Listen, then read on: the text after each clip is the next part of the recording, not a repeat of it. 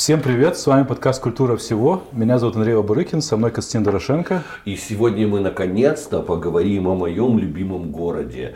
А при всем при том, что я киевлянин, а, а киевляне, как правило, не любят никаких городов, кроме своего, все же есть город, который совершенно меня покорил. Это город Берлин.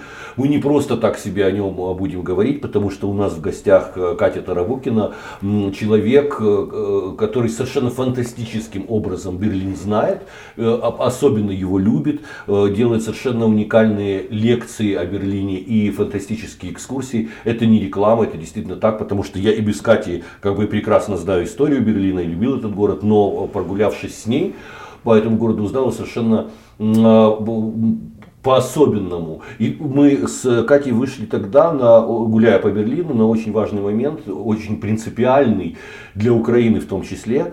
А, мы говорили о политике памяти, которая существует в Украине, которая существует в Польше. И Катя мне сказала, что в Германии совершенно иное отношение. Там нет понятия политика памяти, там есть понятие культура памяти. А, Катя, привет. Привет, Костя. Очень приятно. Привет. Вот, и, и Андрей привет тоже. Привет, да. Андрей. Спасибо, что да. соблюдаешь как бы, мои права. Паритет. Да, э, вот давай, собственно, э, и, и начнем с того, что такое культура памяти, как проявляется это в Берлине. А у, у Берлина-то, конечно, судьба достаточно драматичная с точки зрения того, что многое там, наверное, людям хотелось бы забыть, но как, как они с этим всем работают? А, это целый пласт даже не культуры, а, наверное, такой системы, которая пролезла э, на все уровни, начиная от э, министерств, э, работы с, со своими подчиненными, заканчивая мемориализацией – памяти, причем это касается обоих тоталитарных э, времен, да, мы говорим и о национал-социализме, а также после уже, естественно, структуре ГДР, репрессий, цензуры с той стороны, да. Но без принятия своих ошибок, без работы с памятью, работы с ошибками, э, не было бы и прекрасного кейса работы с так называемой декоммунизацией, которая прошла достаточно мягко, да, и если мы говорим про современный Берлин, почему все так туда сейчас едут, это модно, ты там можешь себя почувствовать собой, там всем все равно, как ты одет, там с кем ты спишь.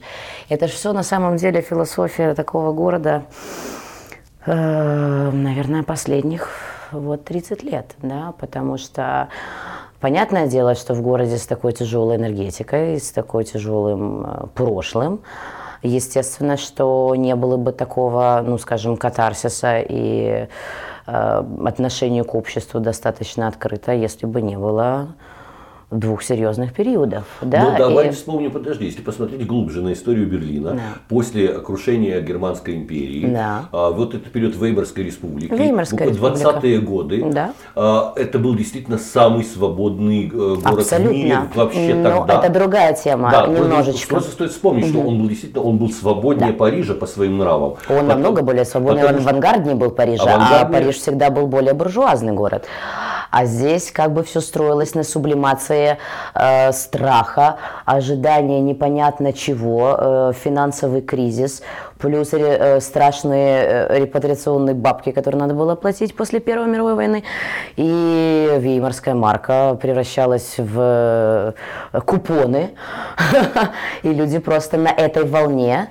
Плюс не забывай, что все-таки, как ни крути, Берлин всегда был столицей мира, особенно в тот период.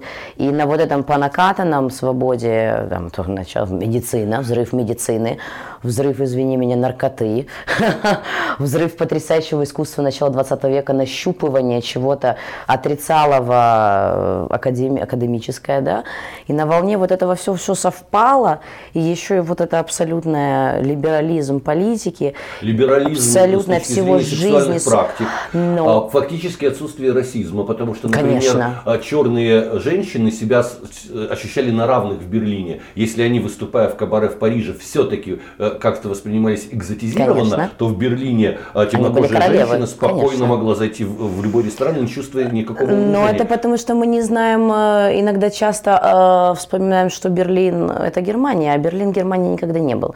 Берлин, как и любой крупная столица Европы, построена иммигрантами. Поэтому 300 лет истории Берлина нам говорит о том, что э, не обязательно быть немцем, чтобы быть берлинцем. Это город, который всегда принимал беженцев, начиная там от французских гугенотов, которые вроде тоже беленькие, вроде тоже свои, а все равно вот эта интеграция, она не проходила э, как по маслу. И тоже Кстати, да, интересно вообще- вспомнить, что даже последний премьер-министр государства под названием ГДР, господин Лотер де Мезьер, Да. он как раз потомок гугенотов, которые бежали из Франции во время а, религиозных войн. А, потом... И евреи, которые, Да. извини меня, такого примера э, в цивилизованной и, скажем, буржуазной Европе не было нигде, чтобы это евреи были кайзеровские, да, чтобы они за три поколения от э, э, э, обычных, скажем, таких мануфактурщиков, которые крутили сигареты и делали текстиль, да, э, дорвались до высшего общества, государственных деятелей, типа ученых. Да. Ничего себе, да. Понятное дело, что еврейское общество делилось на всех тех, которые остались, ну, затыкали определенные дыры э, полулегального, нелегального и всего этого э, такого городского шаромойничества, да. А были те, которые, мой любимый пример, это семья Мендельсона. А Вот, э, Мезес Мендельсон, великий э, еврейский э, философ, который занимался непосредственно вот этими программами взаимной ассимиляции, поглощением, внедрением в немецкую культуру, обменом, потому что в XIX веке правители в Германии были не дураки и понимали, что надо дать членам общества, которые очень богатые, без статуса, статуса дать статус, иначе они будут кормить определенные революционные движения. И поэтому, когда в Берлине стоишь на музейном острове, ты видишь два купола. Один купол э, нашей, наконец-то, достраивающегося э, дворца императора, а через реку самый красивый, самый яркий – это купол новой синагоги. И это вот символизм – деньги и власть. Поэтому, если ты скоро приедешь в Берлин, ты увидишь потрясающий новый музей, который открыли на музейном острове. Называется он музей Джеймса Симона. Это один из самых богатейших людей Европы. Построил сейчас этот музей никто иной, как замечательный Чепперфильд. Вот. И э, это человек, который подарил 67% национального достояния музеев Берлина. Это из личного Из его, да. из его коллекции. Нефертити, половина музея Гемельды галереи со всеми фламандской живописью. Он так любил город, он был достаточно хорошим соратником последнего императора, да, что э, от любви к городу, к муниципа, к- ну это же муниципальные были музеи там со середины, по-моему, 19 века, да. Поэтому он дарил. И сейчас абсолютно ортодоксальному еврею из ортодоксальной семьи, с женой, иудейкой, детьми иудейками, стоит музей Джеймсу Симону. И они были одни из пяти семей, которых вычеркнули из списка депортации. А, Прекрасный экскурс в Старый Берлин, который напоминает нам о том, что нынешний свободный и раскованный Берлин все-таки имеет свои корни. Он пережил действительно тоталитарные а, трагедии. Сегодня один из самых свободных городов Европы. Так вот, а, вернемся к э, исторической памяти. Что меня, например, поразило, простейшее, мы говорим- не только о памятниках там времен а, ГДР или там а, о других подобных вещах. М, Меня поразило даже, как с исторической эм, темой, как с э, культурой памяти работают вот э, элементарный бизнес. А, Существует кафе, которое называется ротанговая мебель, как-то так. Почему кафе называется ротанговая мебель? Потому что очень много лет на этом месте стоял магазинчик, который назывался ротанговая мебель и торговал этой мебелью. Потом хозяева этого магазина просто умерли, не оставили наследников, магазин разорился.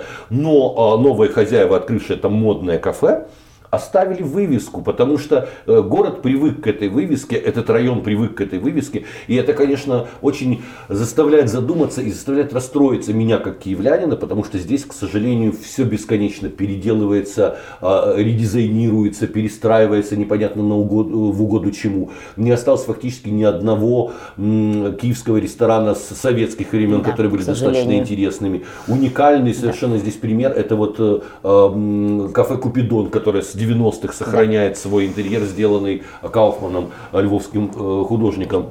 Но э, смотри, как эти люди, немцы, которые действительно были разделены идеологически очень жестко, ГДР и ФРГ, как они, как они смогли прийти на то, что, чтобы сохранить, допустим, те же изображения Маркса, сохранить какую-то там ту же коммунистическую символику, строя капиталистическую единую страну. Вот как это все происходит? Э, это, наверное, э, опять-таки наслаивается те программы середины 70-х, когда послевоенное время ты же понимаешь, что никто не задавал вопросов. Собрали ручки, закатали рукава и строили. Да? И общество абсолютно...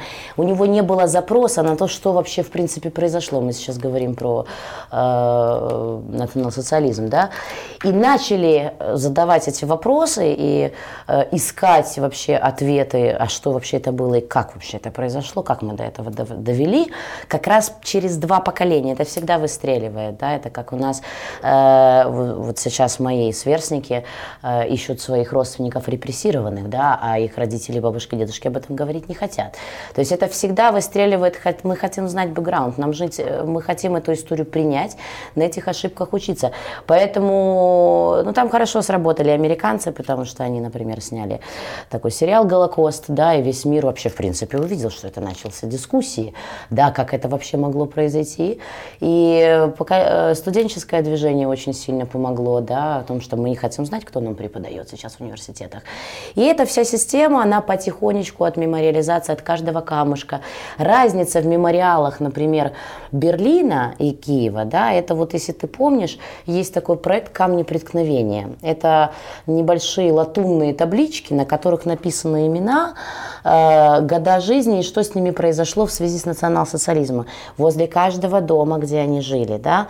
И я сразу вспоминаю Бабий Яр – Непонятно сколько, непонятно кто. Главное построить большую такую монументальную скульптуру, да, достаточно страдальческую для того, чтобы как бы э, ну, нету ценности человека, вот. потому что индивидуальность, индивидуализм это все то, что в принципе меняет ход истории, да, и поэтому записать всех и ты идешь по улице, и по- по-хорошему, да, ты как бы со своими всеми вопросами, боже, там ребенок заболел, еще что-то, натыкаешься на эти, да, какие-то эти мемориалы, или как стена шла, да, я в день переезжаю мемориал, который посвящен э, Берлинской, Берлинской стене, пять раз.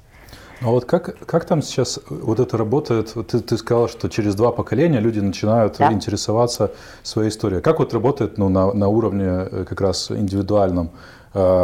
Допустим, человек, потомок какого-нибудь э, штандартенфюрера. Или агента Штази. Да, или агента Штази. Э, как, ну, как они с этим э, во-первых, это еще образование, да, то есть, mm-hmm. которое, э, куда бы ты ни пришел, в любой музей, связан он с нацизмом, не связан, или ну, в основном нацизм более такая болезненный вопрос, всегда будет упоминание, что вот это вот здесь вот так, вот так, да, что было, например, в музее техники, бац, и вдруг стоит э, вагон э, среди всех, да, вагон на депортацию, или где-то какие-то даже детские штуки, какой-то детский музей, и там будет небольшая ссылка, не напрямую, конечно, но что это было. Плюс задают вопросы, потому что ну, мы все к 30 годам приходим к каким-то вопросам, да, и нам хочется знать, а как это произошло.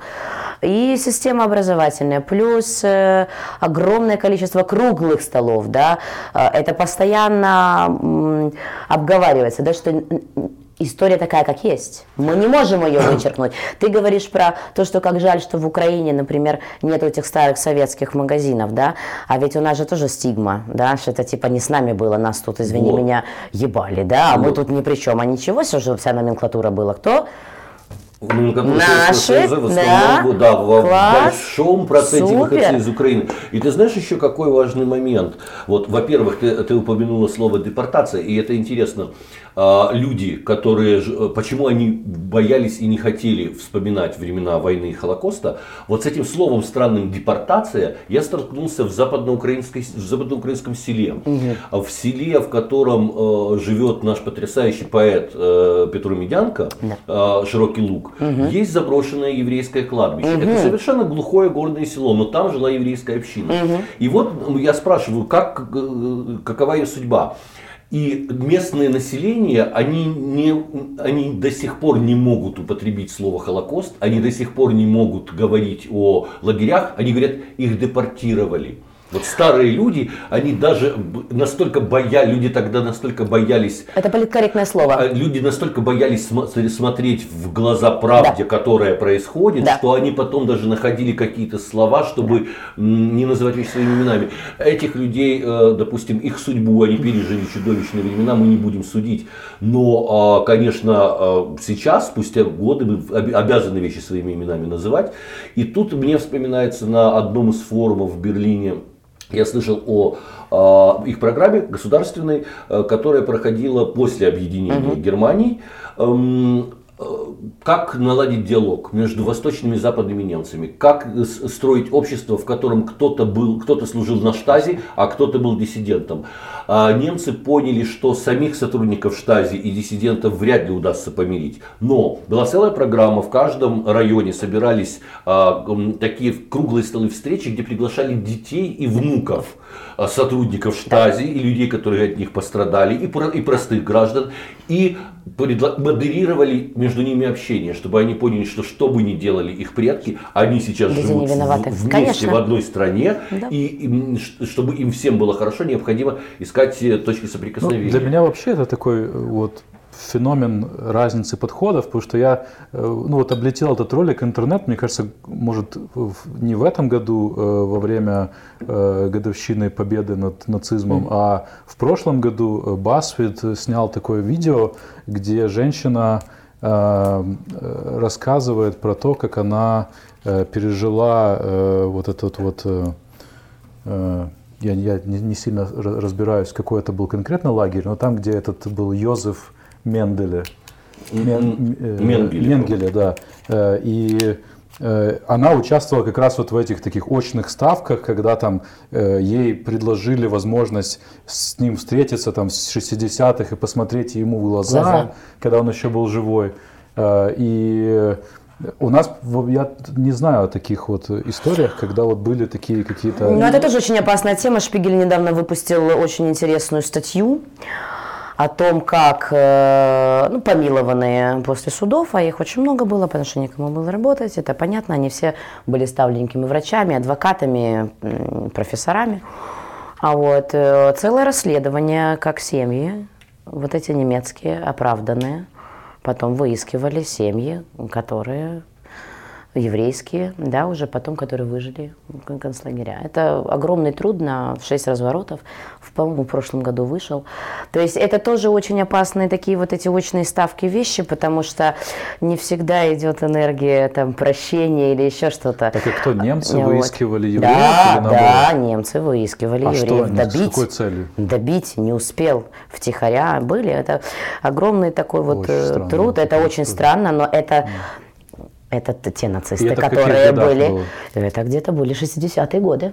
Вот. Дело в том, что не зря в 70-х начали эти подниматься волны молодежи, да, потому что э, было много вот этих вещей, что э, нацизм присутствовал, потому что не было, опять-таки, с, э, с населением не работали, да, и когда начали работать, когда начали вытаскивать этот гной, э, вот эту систему э, действительно прорабатывания внутренних э, болезненных вопросов, потому что, по сути, если мы хорошо посмотрим, Германия мало когда была настолько едина, в своей истории, как она была едина при нацизме.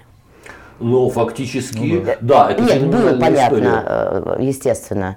Э, вопросы Конрада Денаура тоже, но на самом-то деле да. Поэтому это очень травмированная история. Сейчас, например, если вы, э, ты хочешь стать сотрудником любого министерства Германии, в любом, от там и до, ты должен пройти там месячный курс, образовательный, э, исторический, который звучит по сути как «Что наше министерство сделало для Третьего рейха?» Потому mm что каждое Министерство транспорта строило э, железную дорогу в концлагеря, МИД выискивал беженцев, там, бежавших евреев, и немцев, анти, подпольщиков, да, особенно любители бежать к нашим красным, да, а там А там их принимали. А там НКВД и ГД. Это очень круто, потому что на самом-то деле вот это содружество постоянное тема э, связи НКВД с гестапо – это одна из вот тех самых важных вещей, которые мы должны тоже проработать, потому что кто такие НКВДшники, извини меня.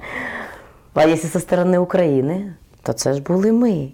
Ну вот. То це ж були ми. А ты понимаешь, я еще, кстати, хотел вспомнить, насколько э, информация, ну, это, естественно, до интернетовской эпохи, да, но насколько можно было спрятать информацию. Есть такой феномен в новейшей истории, как господин Курт Вальдхайм, который был четвертым генеральным секретарем Организации Объединенных Наций, э, объездил весь мир, даже Ким Ир Сена проведывал в Пхеньяне, э, неоднократно встречался с руководителями Советского Союза, потом он был избран президентом Австрии, и вдруг всплыл yoluyla что он был членом нацистской партии Прекрасно. и служил в вермахте. Люблю и человек настолько умело это скрыл, что был генеральным да. секретарем ООН. И только когда, уже будучи президентом Австрии, это, это был скандал на весь мир, и фактически Австрия получила невыездного президента, потому что все страны отказались иметь э, с ним дела. Конечно. С ним дела. То есть действительно вот эта затаенная история, она очень опасна. Но наша проблема еще в том, и, и тут Катя совершенно права, что мы не хотим признавать и, и свою вину, мы не хотим признавать, что НКВДистами, мы не хотим признавать, что полицаями были в том числе представители Украины, украинцы.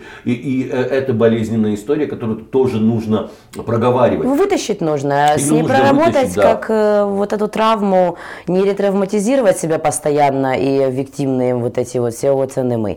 Да, это там э, сверху с партии сказали, да. да? А это позиция настоящего насильника, который прикрывается жертвой.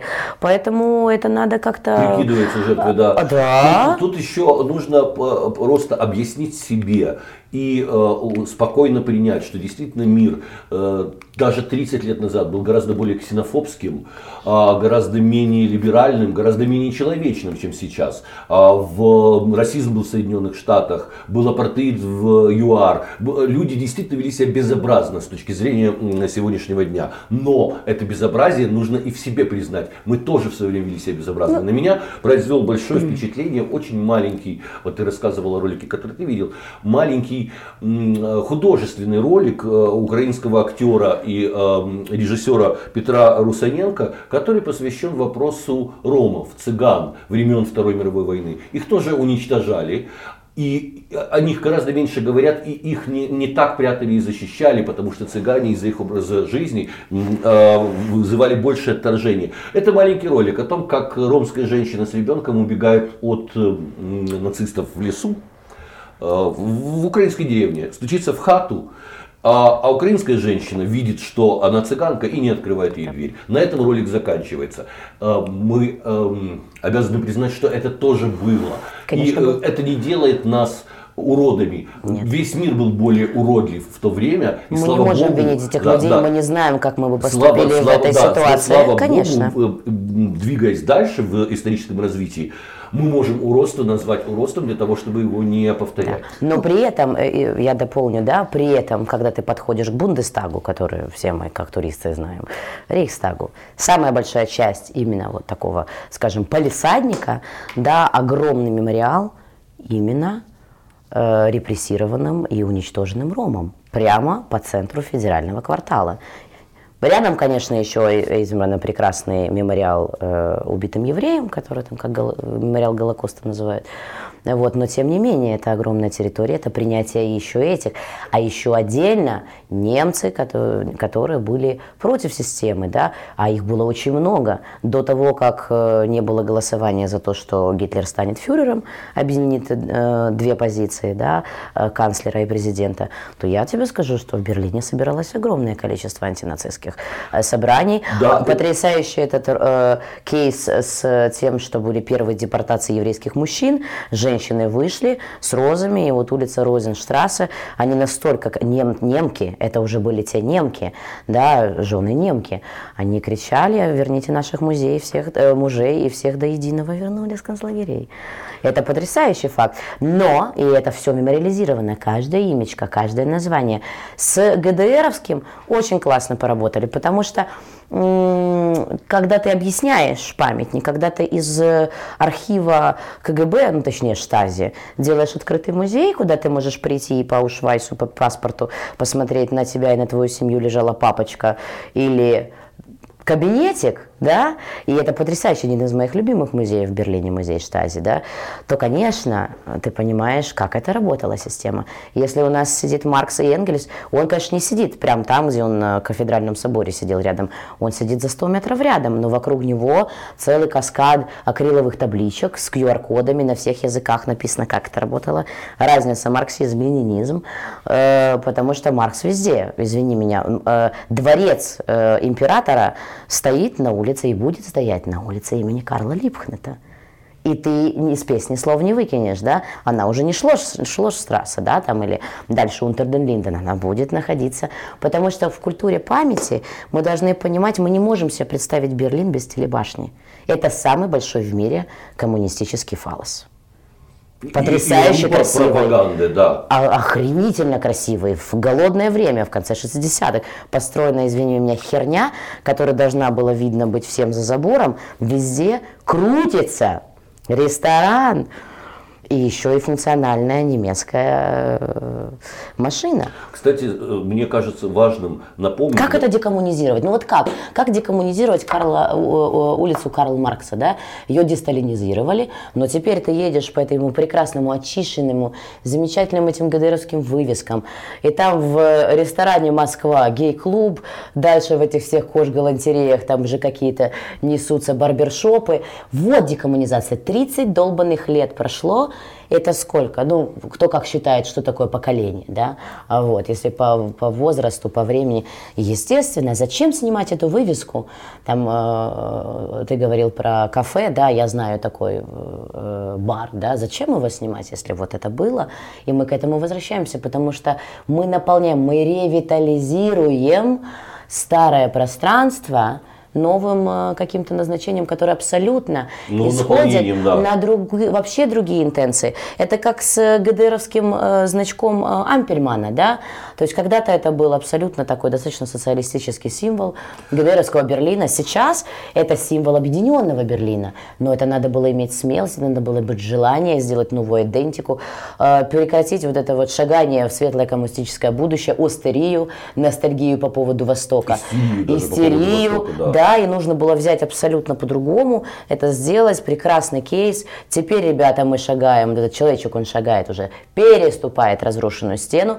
Да, ребят, город у нас большой, мы все очень разные. Тут вам уже и турки, тут вам уже арабы, тут вам уже в 90-х годах начали приезжать наши репатриаты. А тут Германия приняла этот самый, беженцев конечно. из, из Югославии. Так, из Югославии, новые ребятка уже, извините, придется нам учиться вот таким всем разным, жить на одной территории, уважая границы друг друга. Поэтому Берлин и настолько децентрализирован.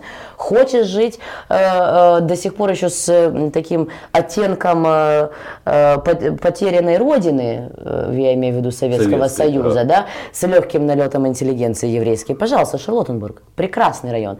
Хочешь где-то вообще отщепенцем, тебе там, там, хочешь айтишником. Каждому есть свое место. Никто на одной улице, тут сквот, э, тут какой-нибудь магазин Джамалон, понимаешь? И все прекрасно с друг другом уживаются. Это система, которая взросшенная э, ну, немецкой системой децентрализации и уважения. Это национальная у них тема, они так детей воспитывают. Но ну, а тебе не кажется, что вот это вот э, феномен э, как бы э, такой вот правильной декоммунизации связан с тем, что э, до этого за какое-то время произошла как бы денацификация. Конечно. И то есть получилось, что э, ну, как бы было пережито такой момент э, работы с памятью, и он, по сути, после того, как уже, когда он уже переживается второй раз, да, то уже это уже происходит легче. Да? И, это как с ассимиляцией сейчас беженцев. Да, это сложный вопрос, да, но у них уже было много ошибок в 60-х годах, много проработок технологий, что работало, что не работало в 60-е годы с турками, да. Вот. Мы не говорим, что сейчас все гладенько, все хорошо, но это идет уже лучше, да, и город принимает. Какой-то другой город так не принимает, да. Вы нигде не видели ни в одной, ни в одном городе, ни в одной стране страны, стране Европы я не видела настолько ассимилированное общество мусульман. Я бы ты... сказал, все-таки адаптированная, потому что ассимиляция... Ну да, я с тобой согласна. Некую, это моя... потерю да, да. ну, вот изначальной да. культуры. Ну, это скорее адаптированная, да. да. Адаптированная, поэтому действительно, конечно, первый вопрос, О, где какой-то страшный район, а там арабы. Я говорю, ребята, вы что? Ты, мужик, на каблуках идешь по Нокельну, самому арабскому, арабскому. И, э, извини меня, у них сегодня, в этом году прошел во время Рамадана потрясающий фестиваль. Называется «Квир Рамадан ЛГБТ фестиваль». What?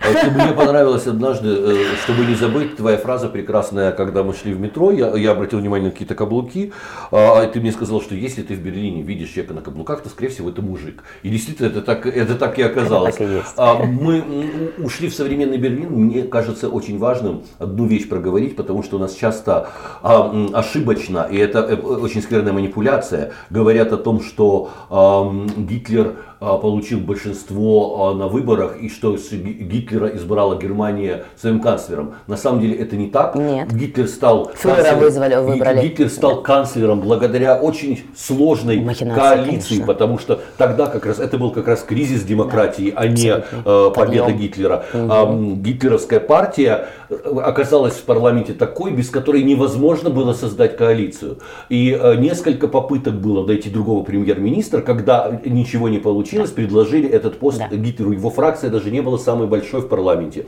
Она просто а, была такой, который, у которой был решающий козырь в руках. Конечно. Поэтому тут нужно очень четко понимать, чтобы нам не подбрасывали идеи о том, что демократия приводит к власти Гитлеров. Нет, как раз кризис демократии, кризис демократии. и раскол страны Однозначно. приводит к власти Гитлеров. Ну да, а сильный лидер тоталитарный, он сразу при, пришедший на трон, естественно, он вызывает доверие. Поэтому вот народ его и выбрал. 98% проголосовали в бюллетене за то, что не против ли вы, что что наш канцлер, нацканцлер стал фюрером, да. стал фюрером. Там очень интересный был бюллетень. Там был бюллетень, если на него посмотришь, там было два кружочка.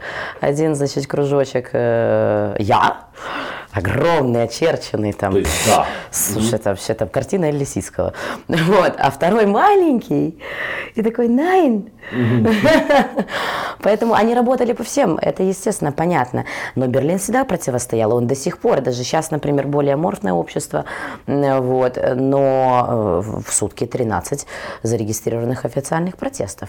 От единичного до каких-то профсоюзных. Это очень много. Такой статистики нет ни в другом крупном городе. Это, кстати, показатель да. свободы, потому да. что как да. раз в свободном обществе и больше протестов. Да. А, а в общем, я помню советские времена, когда нам постоянно по телевизору показывали, как протестуют в Америке, как плохо жить в Америке. Угу. Весь народ борется и выходит да. на демонстрации. Попробовал бы кто-то в Советском Союзе выйти на демонстрацию, сразу понятно, где он, и все попытки понятно, где заканчивались. Э, ну, в Москве до сих пор пробуют, Но... тем же заканчиваются. К сожалению, да. То есть как, как раз в, в авторитарных и тоталитарных обществах э, протесты случаются гораздо реже, потому что люди за них очень дорого платят. А присутствие протестов это показатель демократии.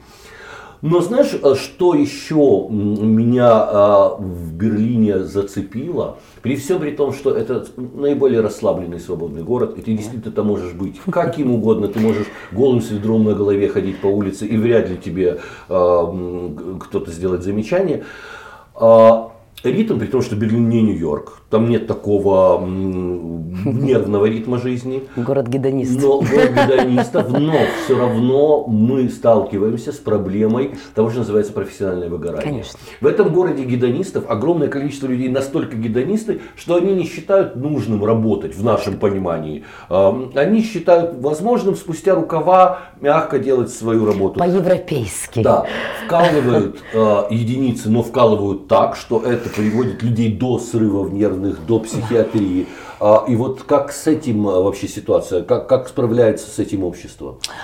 А, дело в том, что из-за того, что Берлин последние 10 лет э, ну, официально на федеральном уровне достаточно интересная площадка для стартап-компаний, да, там достаточно плавный был вход, э, это был город с э, большими такими амбициями, еще 10 лет назад мы там стояли в каком-то топе по инвестициям, но ты понимаешь, в городе, в котором ну, большее количество там, муниципальных денег уходит на культуру, это потрясающе, да, вот, естественно, когда у тебя в день есть 18 тысяч мероприятий, мероприятий, да, а тут еще и несется с пят... ночь с пятницы на вторник во всех клубах, ничего не закрывается. Мне, например, как работодателю, и э, это очень сложно, потому что люди приезжают потоком, в среднем в год приезжает 50 тысяч, уезжает 20. Это э, среднее время пребывания у них 2,5-3 года. То есть они приезжают не как в Силиконовую долину, знаешь, там, сделать себе карьеру, наработать, они приезжают пожить в Берлине и немножечко еще поработать. Да? А в городе инвестиции, в городе, где ты берешь, извини меня, инвестиции на свой стартап, да, и получается, что у тебя команда там из 20 или 220 человек, где пашет только два, а все остальные Извините, ребята, 6 часов вечера, да, Тринкет Мидфройнден. Да, и у нас там у меня перформанс, а там завтра у меня Берхайн. Вот, и вторник у меня Suicide Tuesday, а в среду мы там можно немного поработать, в четверг уже почти пятница, а в пятницу уже сорян, пацаны. И э, какой рынок IPO, акций, вообще как можно... Поэтому вот эти люди, которые... Ну, это в принципе нормально, что пашет и генерирует смыслы какой-то очень небольшой процент. Талантливых людей, которые натягивают на себя небольшой процент. Но этот процент делает экономику понимаешь? И этот процент выгорает максимально. И то, как я вижу, работают даже те же технические наши фестивали, э, саммиты, э, огромное количество э, времени и ресурса они уделяют работе через искусство, через партиципативное искусство, Э, с системой выгорания. Это от медитации через какие-то кросс-медиа, VR, э, какие-то там э, электронные инструменты, заканчивая там поэтическими вечерами с музыкой. То есть это все работает с системой действительно не все могут обратиться к психотерапевту, не все чувствуют, что э, это просто усталость или я ничего не хочу. Многие не знают, как работать со своим вот этим вот бернаутом. Когда мы переезжали в Берлин, мой врач э, спрашивал моего бывшего мужа, кто ты по профессии, тот сказал, что я инженер-разработчик. Он говорит, ну класс, ты знаешь, какая самая большая проблема твоей профессии в этом городе? Мы посмеялись по поводу рака яичек, да, но на самом деле он говорит, профессиональное выгорание. Ты если не будешь себя жалеть, ты клиент психиатрической больнички. И это большой процент суицидов, да, потому что ответственность очень большая. Вот. И это не только у, в этой сфере, да, человек, который много работает, сталкивается с рынком, который ну, если сравнивать, конечно, с Украиной, достаточно профессиональный, да, потому что все-таки система, все-таки работа, но... Ну, послушай, профессиональное выгорание это, – это тема, которая очень знакома и людям Всем. в Киеве. Я могу сказать, что и, и на определенных этапах работы я ощущал тоже профессиональное выгорание. Я оттуда, привет. Вот, э, я думаю, что, Андрей, у тебя тоже бывали такие случаи, когда ты чувствуешь, что проект запущен, он идет, все замечательно, но у тебя больше нет сил э, ничего с ним делать. Профессиональное выгорание – это действительно проблема тех людей, которые вкладывают вкладываются в свою работу? Есть два вида профессиональных выгораний. Есть э, усталость действительно, от которой отталкивается, э, не устраивает рынок, раздражает правила, да, но ты любишь ту профессию, которую ты э, как бы генерируешь и живешь ней, да. Есть второй вид э, профессионального выгорания. Это то, что э, ты занимаешься не тем. То есть это выгорание самой профессии в тебе, да? Вот, это вообще Согласен, разные вещи, конечно. да? Мне, например, интересно работать через искусство, да, э, в большей степени с обычным выгоранием, неважно какая профессия, да? То есть с выгоранием, с усталостью, здесь мы все. Я еще и мать, да, я еще и понимаю, что такое там и работать, и быть вообще молодец, и то, и все. Я вижу выгорание старшего поколения, которые теряются, потому что либо есть какой-то иджизм на рынке, рынке, либо еще что-то, либо недопонятость, либо э, переквалификация, да, то есть причин миллион. Работать с этим можно, это э, действительно потрясающий инструментарий, да, потому что так называемая арт-терапия, как бы я не люблю ну, это когда, слово. Но, когда мы слышим бы... слово арт-терапия, то мы представим, конечно... Ну, к сожалению, но это тоже неправильно.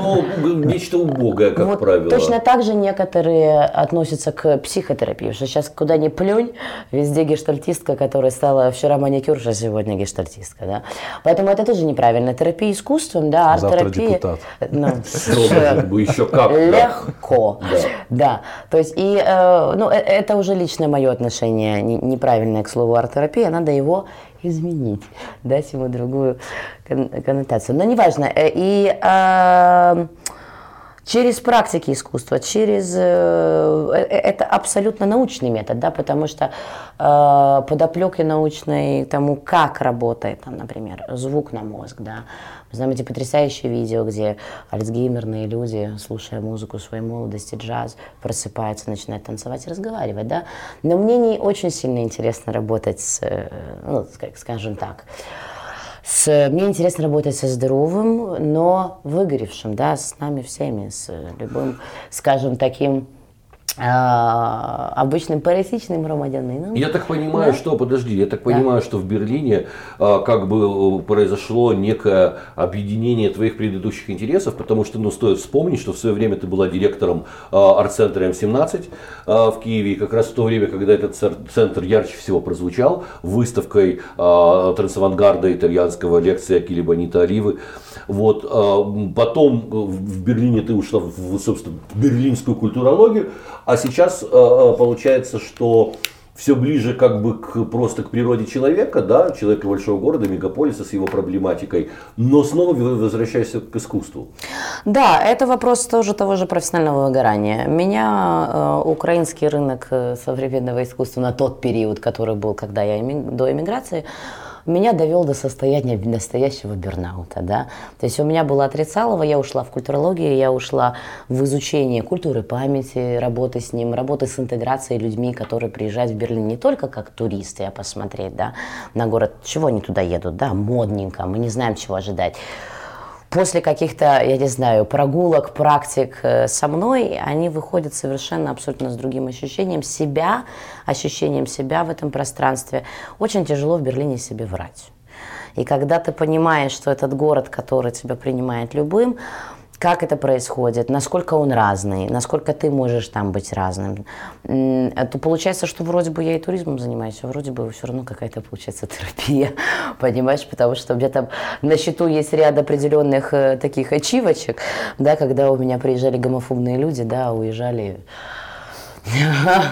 Толерантные. Ну, если сказать, э, да, то есть, действительно, я считаю, что это большое мое умение видеть людей, видеть эту боль, э, да, эта система давать в материнство. Я могу, я функционер, я знаю, Э, что такое искусство? Я знаю, как оно работает в партиципативном. Я знаю, что, что такое вообще играться и угнетать внутреннего ребенка, а потом бац, сесть и, и, и наиграть какой-то там, не знаю, там. Ну, вот, а если это... вернуться к теме бернаута, вот мне кажется, что по идее в Берлине э, должно житься легче, чем если вы говорите там про стартапы, Например, в Дублине есть тоже стартап-центр большой, там Google, Facebook, все дела, но э, в, в Дублине, как городе гораздо менее разнообразном, мультикультурном или просто культурном, мне кажется, градус бернаута у людей должен быть гораздо выше, потому что они просто ну, не будут понимать, что делать со своим свободным временем. А, а в Берлине, мне кажется, Но что... Это ошибочное мнение, потому что в каждом социуме есть свои задачи, и, э, в эмиграцию едет, едут не потому, что там легче. Я тебе скажу, что я вкалывала и тут, и там. Там сложнее, потому что есть обязательства, от которых ты никаким образом не убежишь. Суммы, которые тебе нужно закрыть, там несоизмеримы, понятно, и доходы тоже, но ответственность, система, судовая система, то есть тебе продоху не дает. Да? Конечно, есть и побла... система там, поблажек, да, принципе, это достаточно гуманистическая система, потому что она сытая да, она тебе два раза даст ошибиться, третий раз даст еще и погладит по головке, если ты третий раз, значит, будешь молодец. Но это очень жесткая система вынь да положь, совершенно других абсолютно... Э, это бюрократический ад. Германия – это бюрократический ад. Для того, чтобы тебе войти в эту систему, тебе нужно где-то полтора года в принципе заниматься только бумажками физическими. Это люди, которые пользуются до сих пор, например, таким приспособлением, как копирка. Да, то есть и, и для того, чтобы mm. это, это на самом деле, э, ты можешь выдохнуть, что ты в принципе уже иммигрант, или ты уже местный, или еще где-то к третьему году ты начинаешь себя чувствовать человеком. Поэтому однозначно, что люди едут в иммиграцию по разным причинам. Кто-то ищет профессионального роста, кто-то ищет безопасности. Э, я ехала, в принципе, домой, да, то есть мне, я там чувствую себя собой, мне не нужно никому доказывать, э, что я молодец, да. Вот, поэтому э, мне там безопасно, там мой дом. Но пахать и вкалывать мне там надо в три раза больше, чтобы, во-первых, достичь того хотя бы уровня, который у меня был в Украине. И это и профессиональный, и финансовый, да. И это определенная система, которая тебя абсолютно не дает тебе продыху. Ну, в, в Украине у тебя, очевидно, был такой типа early success, то есть ты, ты была директор э, арт-центра во сколько лет? В 23? Очень мало, да. Это большой поклон. Берлине, наверное, это невозможно. Это ситуация. невозможно. Ты там, в принципе, не человек до 45 лет. И это большой минус немецкой системы, которая очень тяжело себя вот это, в эту лестничку Мне кажется, впихнуться. в Нью-Йорке такая же, наверное, система. Э, нет, нет. Это более динамичное общество, больше развивается. Германия очень э, константная в своих правилах и очень такое каноничное. То есть у них вот как было сто лет назад правило, что ты не человек до 45 лет. А на самом деле это не так, особенно если мы бежим в глобализацию, в диджитализацию. То есть это на самом деле не так. А вот. А, да, большой низкий поклон э, моему отцу. Э, компании, э, которая занималась им 17, что не поверили в девочку э, после наркоза, да, и, и то, что для меня это был большой челлендж. И я считаю, что в тех позициях, которые у нас были, тех вводных данных мы справились. И это дало мне огромный толчок. Вот эта система «Я могу», с которой я бы очень, вот, с которой я сейчас работаю через искусство, да, страшно начинать что-то делать, страшно брать э, чистый лист, э, чистый холст и начать что-то писать, да, но система «я могу» и вот этот вот шаг от страха иногда, да, ты не можешь по-другому. Если ты не боишься, значит, э, система комфорта, коробочки, или тебе иногда бывает комфортно в депрессии. Это правда, что очень тяжело оттуда выйти. Ну, насколько комфортно. Ну, ты понимаешь, выйти из этой а, системы. Ну, да, на самом деле да. комфортно. На самом деле ты права совершенно, потому что а, это и есть зона комфорта привычное. Привычное страдание. Привычное – это и есть зона комфорта. Да. А, и люди действительно э, иногда настолько боятся просто сделать новый шаг, что... Многие не знают инструментарий. Угу. Еще есть то, то, чем интересно мне, то, что люди не, иногда не верят, что вот это вот какая-то,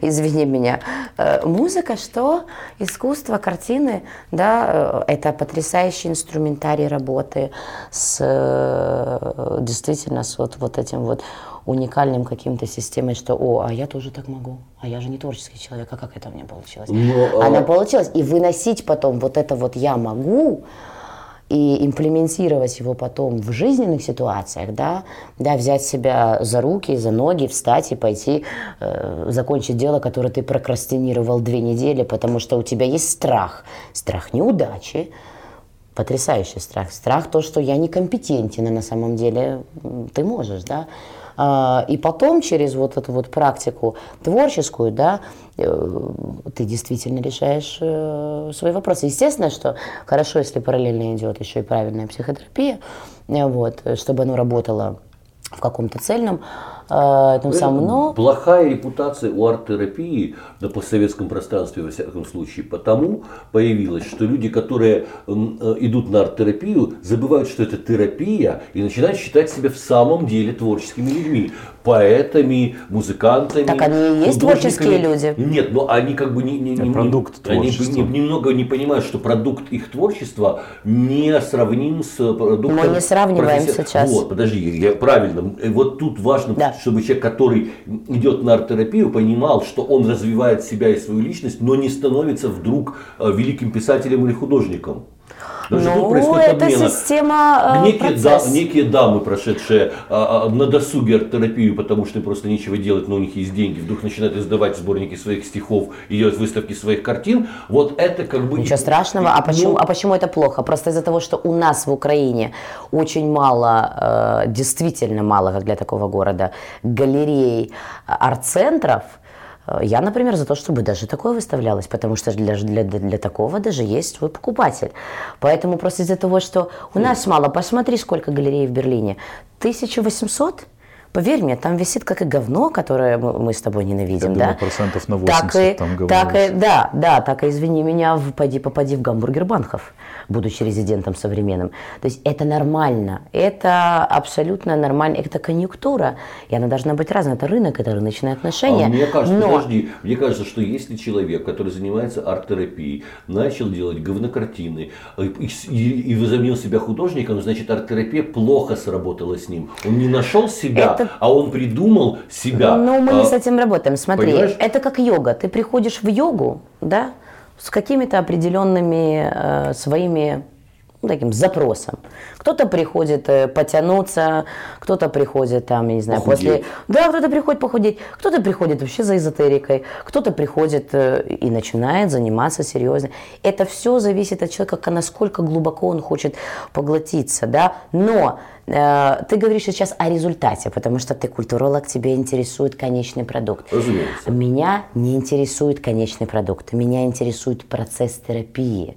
Что он там будет рисовать и где он будет там выставляться, это уже абсолютно отдельная история.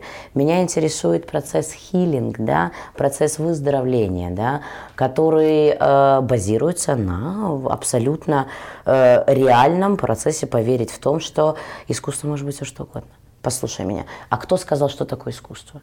Это ты культуролог, и у тебя все время играют вот эти Костя штучки. претендует на то, да, чтобы сказать, да. что такое Слышишь, искусство. ничего себе, пацаны э, джемят на улице. Да, да, да, да, ну так это потому, что как ты мы садист. скажем, так и Это правда, да. И, и, ты нарцисс эгоцентрика, а это не так. А я тебе скажу, что вот эти пацаны, которые во дворе вот там джемят, да, причем херню несут, абсолютную, да, играются сами с собой, играются со смыслами, шутят через шутки, через э, самое иронию. Это потрясающе. Живое искусство. Боже, Возможно, я с тобой потрясающе. Да? Все а кто-то скажет, что это... Во-первых, что зависит от конкретного примера.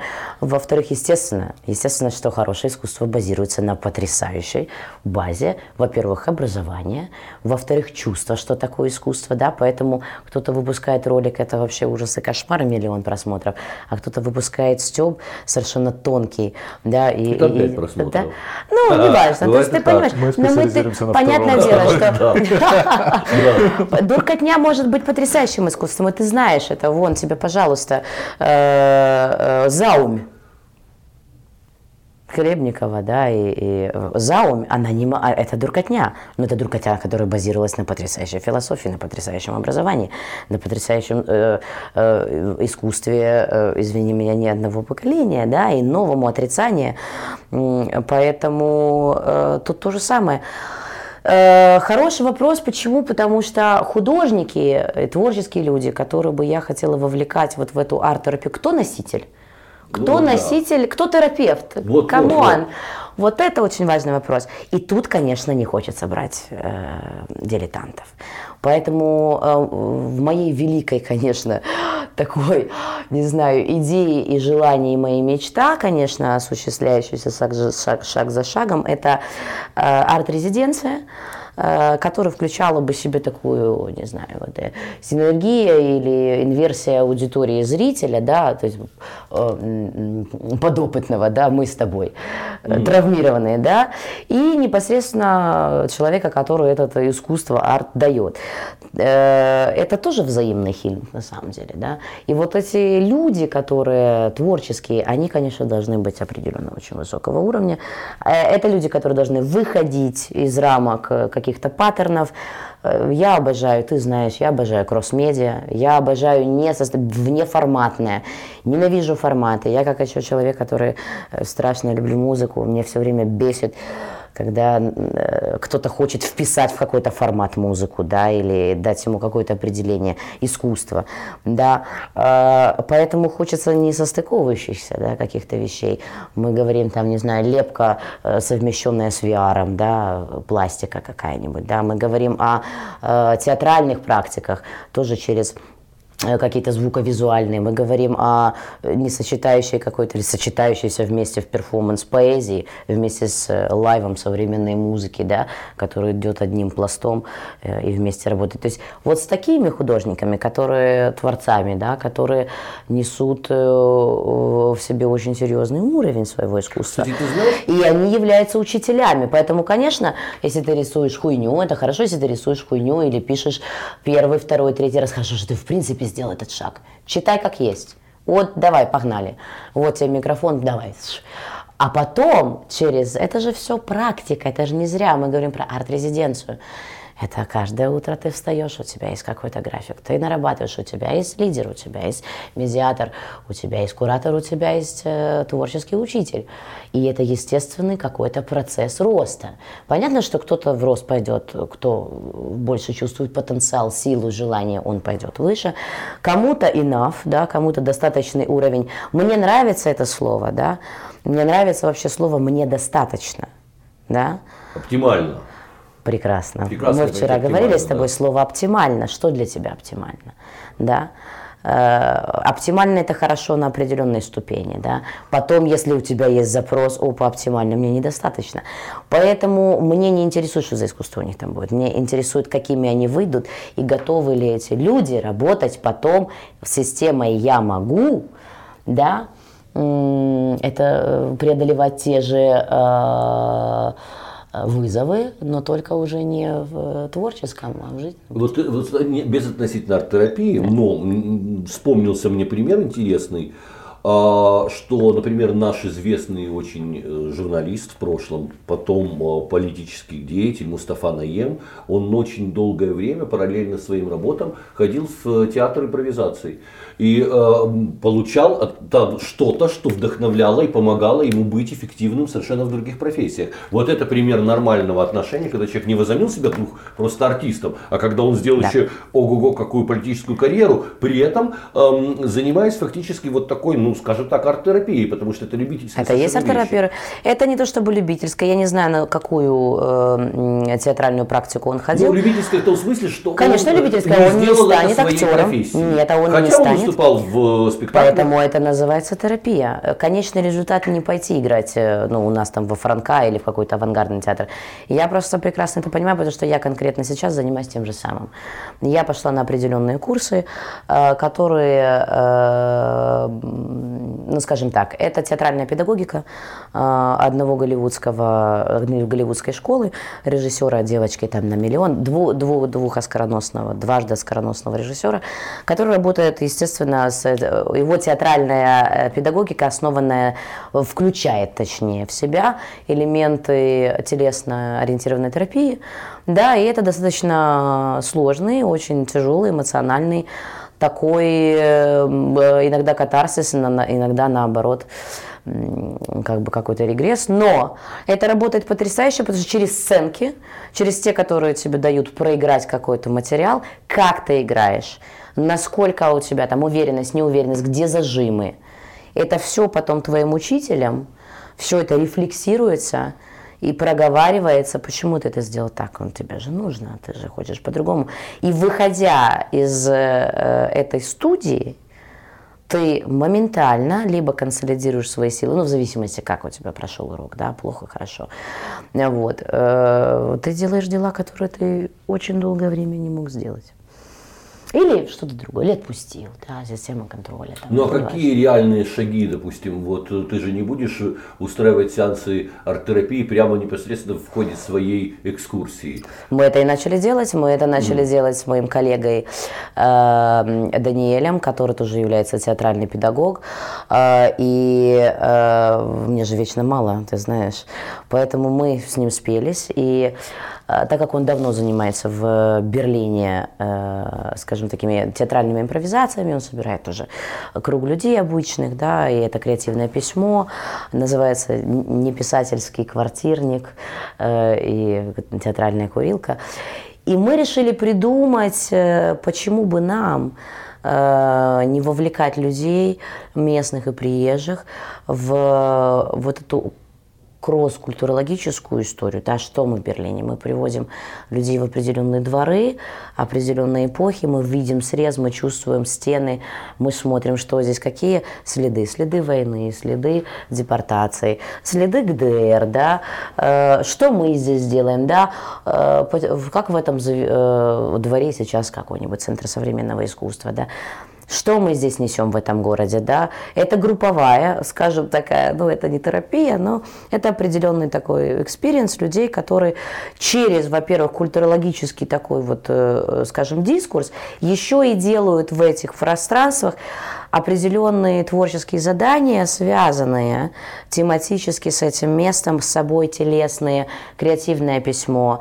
Э, плюс это идет тимбилдинг 8, например, 10 людей, которые абсолютно разные, сегодня увидели друг друга, э, еще и друг друга раздражают, потому что разные, mm-hmm. да, вот, а это же город, да, это же вот мы все, социум, конечно, мы друг друга раздражаем, мы же разные, кто-то левак, кто-то права, кто-то еще до сих пор ненавидит приезжих, и это работа через два с половиной часа, вот этой вот синергии искусства театрального, да, перформативного и э, ну, скажем, такой культурологический, исторический навал э, непосредственно как экскурсии, да, человек просто выходит э, абсолютным, э, он счастлив.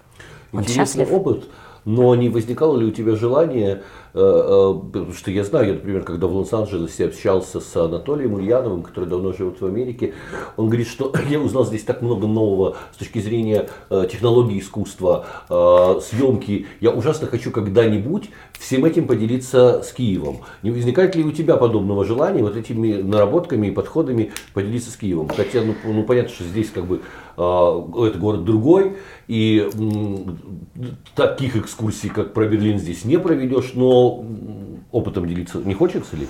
А, в туристическом Э, театрально-культурологическом нет. Во-первых, потому что э, у нас есть прекрасные здесь примеры тоже театральных представлений в городе, да, это иммерсивные прогулки, это все есть. Я все-таки возвращаюсь обратно, э, вылечившись от бюрн-аута украинского, как раз в функционерство искусства, и мне как раз интересен, всегда был интересен мостик Киев-Берлин, хоть ты знаешь мое отношение к постулатам Киев-Новый Берлин, насколько я это отрицаю, ну вот интересно было, чтобы ты их все-таки проговорила еще раз. Просто. Почему? Да, все-таки э, у меня как раз был вот, это же превратилось в такой мем, как бы про то, что Киев. А это, продается. Это, ну, это вот, продается, и... почему нет? Потому что Украина не Германия. Ну, да. Вот и все. И тут можно ставить точку. Потому что больницы, потому что социум, потому что э, мы голодные, потому что мы нищие, э, потому что мы у нас ничего у нас нету. Не может человек быть э, э, гуманистом, когда он голодный. Он не может. Да, поэтому только сытое общество с позиции власти, с позиции силы может быть добрым. Да, и это то, что предоставляет Германия. Интеграцию, помощь, э, систему образования бесплатную, да, медицину, э, безопасность, э, безопасность социальную, безопасность. Поэтому, конечно, есть нотки, так же, как и есть нотки связи между Ки, э, Берлином и Детройтом. Да, там у них по музыке идет.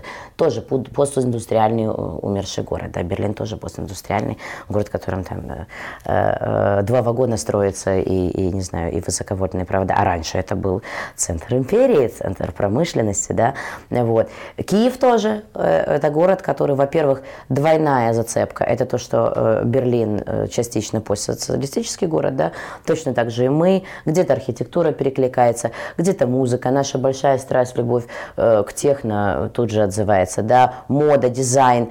Но я тот человек, который ненавидит сравнивать города. И я считаю, что в Украине огромное количество очень крутых вещей, которых еще даже близко нету в Берлине. То же самое можно сказать про Берлин и про Киев. То есть это, если мы сейчас сядем перечислять, то как бы не хватит эфира. Но мы должны быть все самобытные. Берлин – это Берлин, Киев – это Киев. Да? Мы можем взаимодействовать. Да? Мы все прекрасно знаем, что в половине стартапов Берлина работают украинцы. Да? Там, не знаю, э, прекрасный пример банка N26, который стал э, ну, в основу монобанка. Да? Это же все, дизайн кто делал? Украинцы украинцы, ну как, те, которые уже работают в Берлине, угу. да, ходил кто? Украинцы. То есть, конечно, это всегда есть взаимосвязь, да, и мне эту взаимосвязь очень хочется продолжить, потому что я лично считаю, что в Украине есть потрясающее количество невероятно талантливых людей, молодых, не молодых, которые просто не верят, что это кому-то надо. А там искусство больше, чем того зализанного, э, залюбленного грантами э, чистенького искусства европейского, которое иногда даже тошнит уже. А нам нужен панк-рок, нам нужно то, что какие-то истерические вещи, которые очень колышут наше поколение, потому что мы все травмированные. И вот это Почему, правда. по-твоему, именно Берлину противопоставляет Киев себя вот даже вот в этом как бы коммерческом таком э, ну, здесь есть пересечения посыле. определенные, да, вот я же назвала их, то, что это два... Почему не Лондон? Там, ну, постсоциалистические города, города, которые долгое время, ну, Берлин нищий город, это сейчас мы чуть-чуть только вылазим, да, а вот. Э, это любовь э, к какому-то искусству очень похожему, ну, знаешь, да. Плюс... Я бы назвал это не нищий, а демократичный. Нет, это нищий город, ну, подожди, извини меня, это дотационная столица, которая стала более или менее зарабатывать последние, там, 10 лет, а два года назад впервые 3 копейки дала федеральный бюджет. Это город, которому никогда не нужна была в поиск коммерции, да, это правда. То есть это был, если вам нужна сытость и, э, и деньги, пожалуйста, вон у вас есть сколько городов в Германии, да. Берлин – это город, который всегда умножал на ноль э, все, что касается, скажем, такой отъявленной коммерции, да. Почему там миллионеры могут ходить, извини меня, в подранных каких-то кедах, да, им вообще абсолютно. Почему многие люди приезжают на старости именно в Берлин, имея достаток, и все занимается какой-то абсолютно темой, которая интересна, не знаю, галереей, которая интересна трем людям на планете, да, потому что Я отчасти, да, ну это тоже такая сытость, классно быть бомжом, когда миллионы были, да, О, да. А, я-то знаю, поэтому мне очень, э, мне комфортнее, например, в Берлине с меньшей зарплатой, да, ну с меньшим доходом, не зарплатой, да, чем мне нужно было в Киеве, мне нужно было все вот это вот, весь luxury ад, пожалуйста, весь весь жир, но мне было 23 года, это как бы позволительная тема ребенку 90-х, который вышел из нищеты. Конечно, мне нужно было 40 пар туфель из Нью-Йорка, да, но сейчас, извини меня, это все просто выставляется на улицу, и мне нужно просто 7 миллионов на искусство, а так все. Вот этот Enough, да, это, это очень крутой город, который как раз вот связывает этих творческих людей, которых я сейчас встречаю. Им, конечно, нужны деньги, потому что им нужно кушать им просто нужно кушать. Но э, они хотят творческого э, изъяснения, они хотят быть понятыми. А, они хотят, э, во-первых, для того, чтобы у них был нормальный социум. Каждому творческому человеку нужен нормальный социум. С другой Мы... стороны, видишь, э, ты меня заставила задуматься о том, что когда-то в Советском Союзе, когда говорили о коммунизме, говорит, что человек э, коммунизма, коммунистической эпохи будет абсолютно всесторонне развит, и, конечно же, любой э, человек при коммунизме будет заниматься прекрасным искусством. А, с другой стороны, есть подход э, того же Йозефа Бойса, есть вообще эм, нынешние разговоры о том, что искусство действительно перестанет со временем быть эм, конкретной профессией, и что действительно всякий человек сможет э, заниматься каким-то творчеством, и это будущее искусство. Творчество искусство немножко ну, разные ну, штучки. Или создавать э, да, продукт искусства. Творческий процесс. Э, какой-то вот проходить творческий процесс. Да? Это правда, потому что э, ну, это такое... Э, я бы хотела выйти за рамки вот этого институционального искусства, которое просто, я, я честно, я нажралась, я больше не могу. Это те паттерны, которые кто-то сказал, как должно быть правильно, да, и э, поэтому очень сложно работать э, с определенными, э, скажем, полем специалистов, которые вроде бы как действительно великие метры, да, но они настолько отвыкли чувствовать живое, они живут в рамках э, определенного своего какого-то выхолещенного, выращенного, и то, что они сказали, то и будет искусством. Либо, это очень либо, тяжело. Либо люди, обслуживающие да, конкретные грантовские программы. Которые, и грантовские, олигархические программы, и... Э, задачи. Э, вот это сложно бывает, да, и, и но, к сожалению, если ты хочешь, то есть это тут вопрос, чего, чего я хочу. Я хочу, во-первых, чтобы был обмен Берлин-Киев, Киев-Берлин.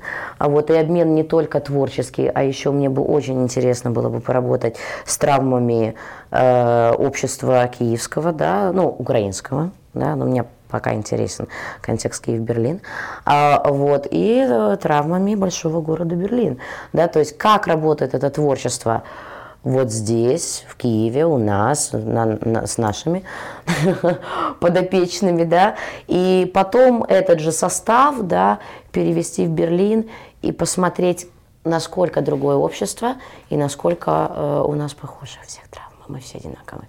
Мы все одинаковые, потому что мы живем и растем, может быть, на разном бэкграунде, да, но плюс-минус общество сейчас и рыночные отношения такие, что э, мы все работаем с теми же самыми вопросами, детскими травмами, да, с, э, ну, с какими-то профессиональными.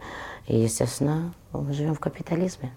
Мне идея эта нравится, знаешь, потому что меня э, вот благотворительность иногда э, настораживает, э, когда люди говорят, давайте поможем кому-то, э, каким-нибудь бедным детям, давайте поможем собачкам, давайте поможем кошечкам, давайте поможем еще кому-то. То, что, то, о чем говоришь ты, это давайте поможем себе. Себе, да, только есть, себе. Как бы, и, и, и поэтому это, это, эта тема во мне э, вызывает доверие. Интересно будет наблюдать, как это все будет развиваться. Вот, но, а мы будем закругляться. И э, нашим гостем была Катя Тарабукина, блестящий знаток Берлина, культуролог, э, человек интересных проектов. Вот сейчас э, посмотрим, как развернется терапия. Может, вылечишь нас всех Давайте все вместе искать внутренний стержень. Да? Спасибо. Спасибо вам, ребят.